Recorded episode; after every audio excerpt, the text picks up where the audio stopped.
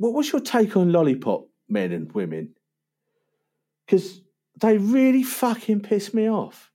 Because they've they've got no fucking authority No authority at all.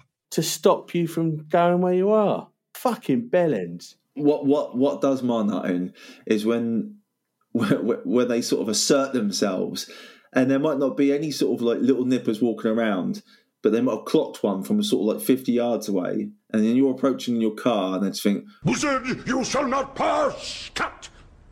Sit in, sit in, sit in. well i'm gonna fucking have this car you watch i'm gonna step out because i can step out i've got all the power in the world and you're thinking don't do it don't do it there's no nippers around don't do it and they step out and they flash that big fucking round side You better get out of my way, Billy. You're gonna get hurt. Well, no, what I want to do is get out, take the fucking lollipop thing, and smack him around the head with it. Or But pop that's- up their bottom Uh, well, you could do, but I mean, it's not. It's not very British, is it?